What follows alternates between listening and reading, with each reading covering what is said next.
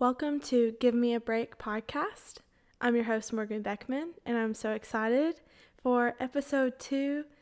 Uh, I just want to say on the front end, I felt so much support from episode one and just like launching this. And like I said in episode one, you know, this is just a fun project for me, but just feeling the overwhelming support that I've felt has been just so kind and refreshing. So I just want to say thank you for listening.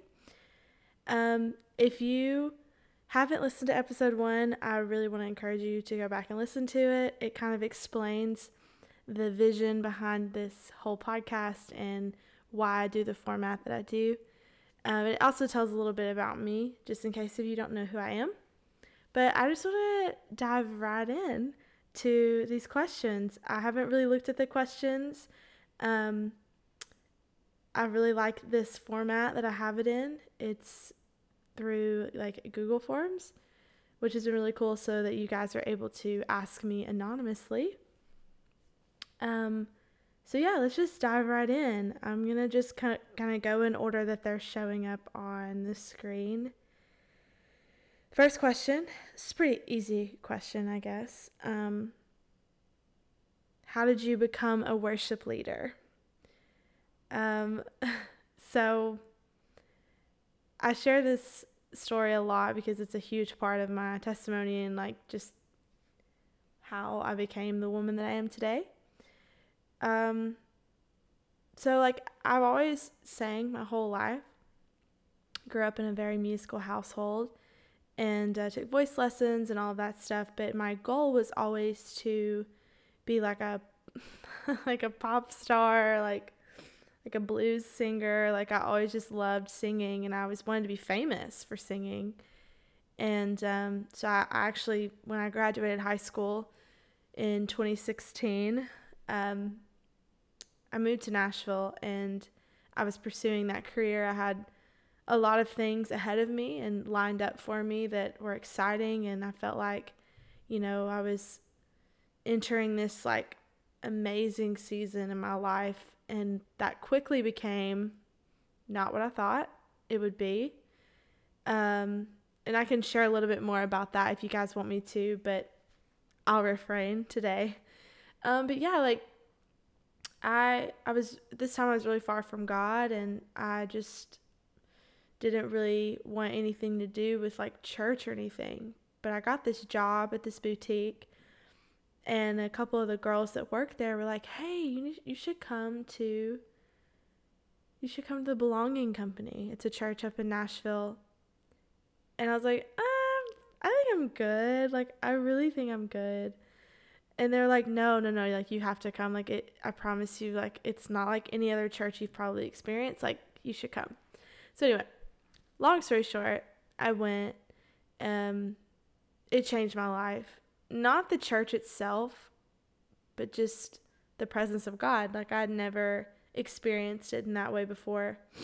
So after that, uh, a couple weeks went by, and actually got saved at that church. And then about a month later, I got baptized at that church. And I remember um, this, I remember like a lot of people praying over me, not at one time, but just like in different portions of the night with then getting baptized. And I just remember this one girl praying over me, like, no one knew me, too, by the way, that was praying for me. But I don't remember like verbatim what she said, but she essentially was like, You're you're called to lead worship.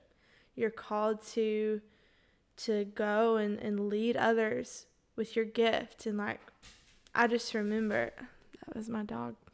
Oh, gosh. I just remember um, really kind of like trying to research like what that meant.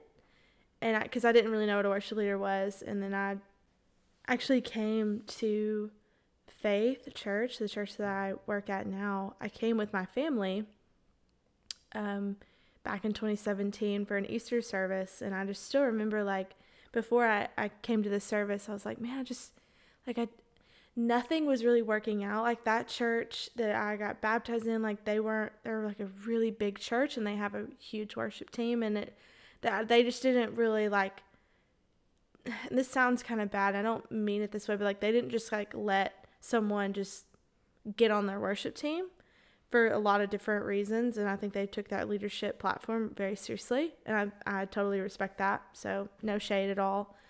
Um, but I remember coming to faith and like walking in, and I was like, I felt so much peace.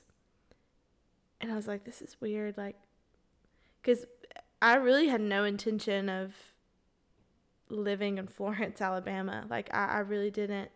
But I just remember knowing, like, I felt, I felt like God was saying, like, this is where you're going to be. This is where I'm calling you. And I was like, what? Florence? Really? I live in Nashville. Nashville's so cool and big and important. And when you say live in Nashville, people think you're something. And it's just so toxic and so stupid to think that way. So, yeah, I, um, my husband, but he was my boyfriend at the time, but now my husband, he was friends with some of the guys that led worship at Faith. And so he, he was like, hey, my girlfriend, uh, she's a singer and like she's really wanting to start leading worship. Like, how does she need to go about that? And I just remember the process being so like easy and seamless and everyone was just so supportive and it just wasn't hard like not that it's not hard work but like it just what like it flowed so well the way it was supposed to be and i don't know i'm just i'm so grateful for that um, for that calling on my life so that's really how i became a worship leader you know that's how i was called and then walked it out and i'm still walking that out and i'm so grateful for every opportunity that I get for real to lead worship. It's um, it's humbling and it's incredibly fulfilling for me. So next question. Have you ever recorded music? oh my gosh. I feel like my friend Caitlin asked this question because she likes to pick on me a little bit. Not really, um, but so yes, I've recorded music before. Um, like I said, when I was moving to Nashville, I, I had recorded an EP before I officially moved there, and, and none of them were my songs. I hadn't really written a lot at that point in my life, like nothing that I wanted everyone to hear. so I recorded an EP, a bunch of different covers, and it was produced incredibly well. Like, I don't cringe at anything about that EP except for me because I was just I was literally 18 like I was so young I didn't really know what I was doing. But um this incredible incredible guy named Paul Childers he produced it and he was just I just want to say like when you're in that realm and if you're listening to this and you're a musician and especially if you're a woman and like you know what I'm talking about sometimes when you're in that um, music space as a woman, as the only woman maybe in that space, sometimes you can be made to feel very uncomfortable and very um, sexualized. And that was not the case at all with my experience with these guys. Um, they were gentlemen and incredible and so helpful and kind to me. And because I was, I really struggled with harmonies at this point. I didn't really, couldn't really hear them very well. And Paul was so patient with me and so kind and I really just can't say anything but good things about Paul and Kip and and David and like all the guys that were a part of this process. Like they were so incredibly kind to me.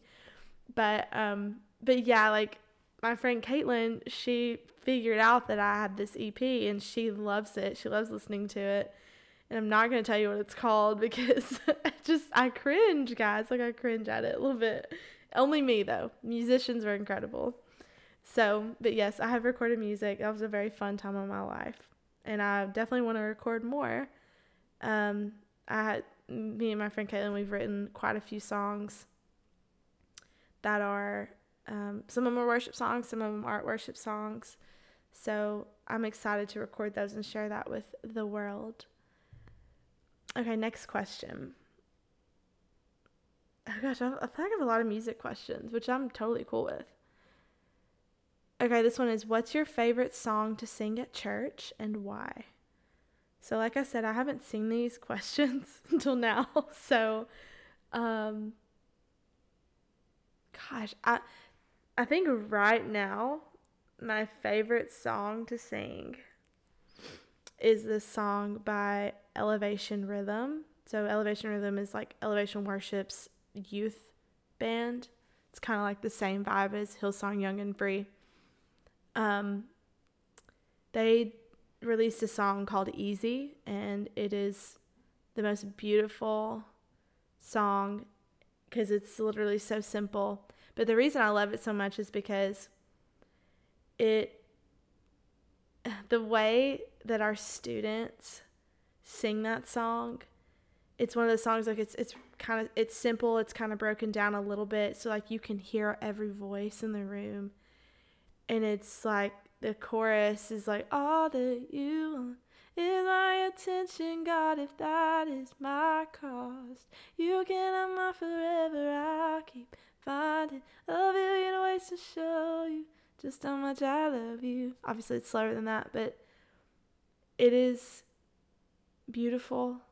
Like, it brings me to tears every time because it's just literally, it's true. It's like all that he wants is our attention. And in that moment, like, he has our attention. And it's just beautiful seeing students worship the Lord that way. So I get emotional just thinking about it because it's just so, I love it. Okay. Next question. How do I really change? Like, other than praying and reading my Bible and changing my friend groups, how can I genuinely serve the Lord the way I know I'm called to do? Okay, so that's that's a really that's a deep question. Um So I feel like there's maybe two parts to this question. So how do you really change?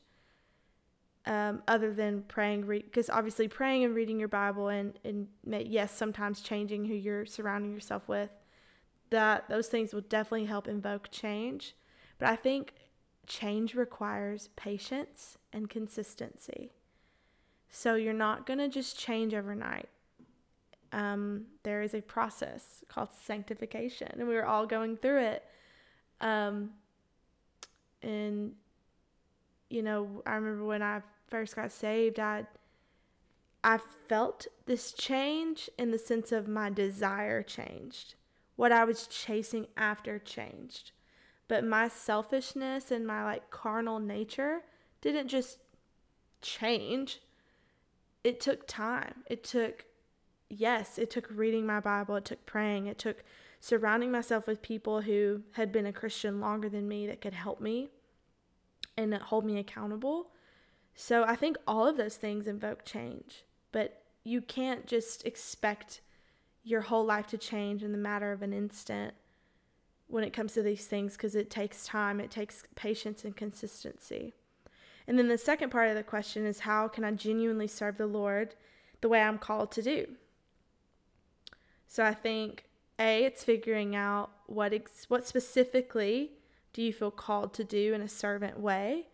It could just be a blanket call of, I just feel called to serve people and like the situations are different. Or if it means like serving in your local church, like whatever that looks like. But again, it's that patience and consistency, right? It's not about proving yourself, it's not about um, getting a big platform and showing off your servanthood. That's that is not the goal. The goal is to be patient and consistent with the Lord and walking with Him because we're not chasing after even what we can do to serve the church. We're not chasing after what we can do. We're chasing after the Lord. We're walking with Him, and He will show us what we're supposed to do as we walk with Him. But if you're not reading your word, if we're not, if we're not praying, then those things become hard to identify. So, yeah, I would say to that question patience, consistency. You've got to have those two things. Next question. Okay. How do I navigate out of anxiety and, and depression as a teen in a godly way? Is medication okay in a godly aspect, or should I just focus on finding joy in Him? Okay, so I love this question and um, the boldness of this question. So when I was a teenager, I had anxiety and depression and I did not know it because nobody talked about it. Nobody was educating me on it. And I was suffering in silence because I didn't know what was wrong with me.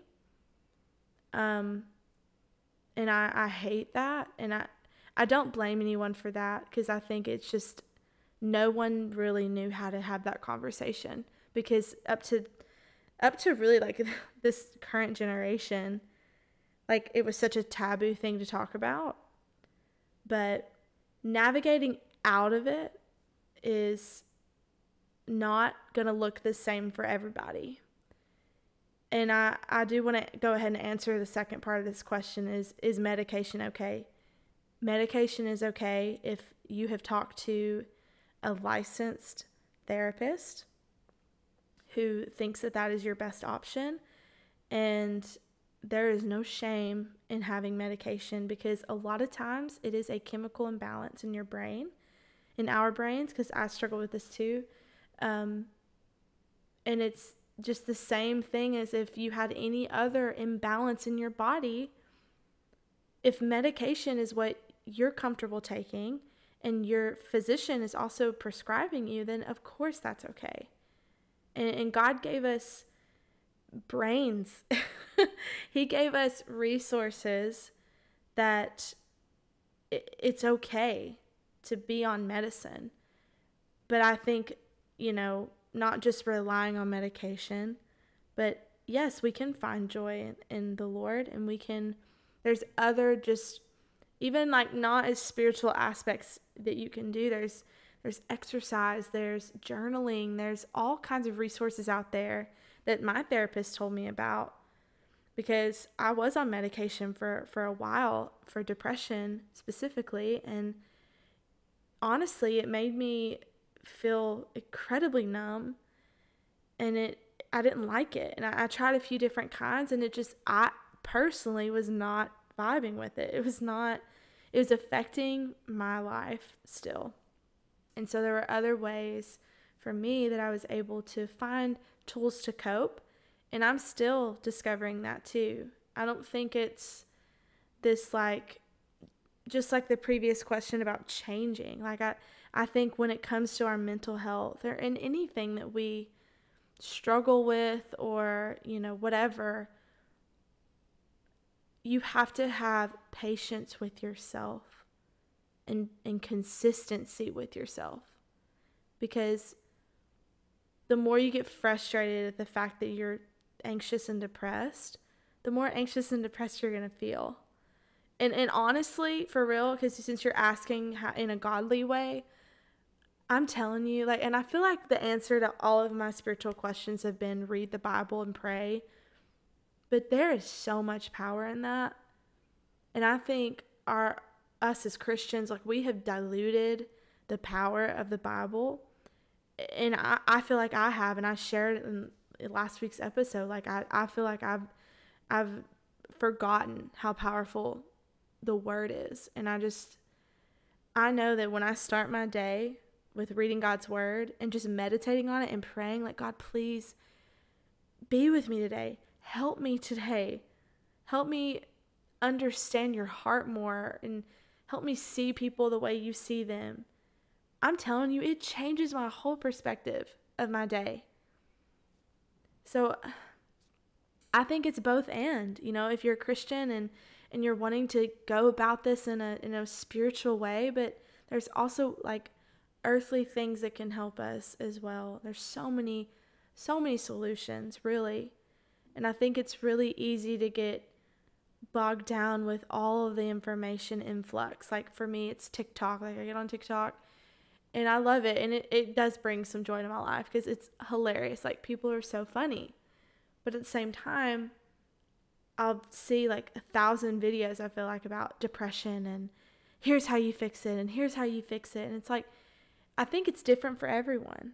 I, I really do. And I think as long as you're patient with yourself and you're consistent with that patience and with whatever you're trying to do, that you're going to find ways to heal, coping mechanisms that are healthy.